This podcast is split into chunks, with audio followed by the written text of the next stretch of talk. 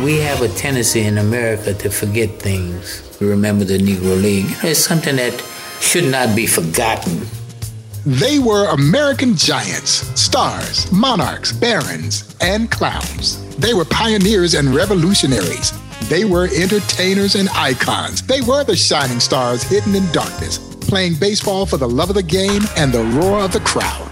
Through segregation, through Jim Crow, through a time when the major league said the color of their skin made them unqualified, and in a league where the thunder in their bats made them unforgettable. From Oscar Charleston and Satchel Paige to Jackie Robinson and young Henry Aaron. They loved the game and they wanted to show people that just give us an opportunity. These are the stories, the legends, the history of Negro Leagues Baseball. An opportunity to play like you've given everybody else, and we'll show you how to play the game of baseball. I'm Bob Kendrick, president of the Negro Leagues Baseball Museum in Kansas City. Every day I'm surrounded by this history, America's history, the events, the people, and the stories of the Negro Leagues. On my new podcast, Black Diamonds, I'm going to bring these American giants to life, these vivid characters and Hall of Fame talents that shape Negro League baseball. These walls will talk You'll experience the history and hear from the men and women who put on those wool caps 75 years ago,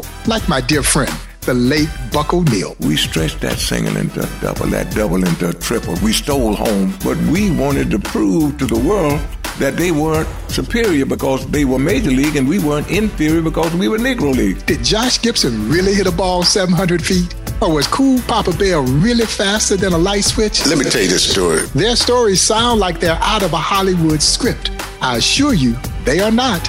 You can't make these up. Martin Luther King Jr. He said, Don, you and Jackie and Roy will never know how easy you made it for me to do my job through what you men did on the baseball field. Imagine that. In this case, truth is better than fiction. And I'll talk with people today whose careers have been impacted by these trailblazers, including new generations of baseball stars who don't even realize it. I'll tell you why Rube Foster was the most innovative and influential person in baseball history. And I'll tell you why Jackie Robinson was chosen to walk on the moon and how Buck O'Neil will live forever. I was the best person that I could be. Not only the best baseball player, I wanted to be the best person that I could be. Black Diamonds the Stories of Negro League Baseball. Episode 1 Jackie Robinson drops on April 15th. New episodes released every Thursday on the SiriusXM app, Stitcher, Pandora, and wherever you get your podcasts.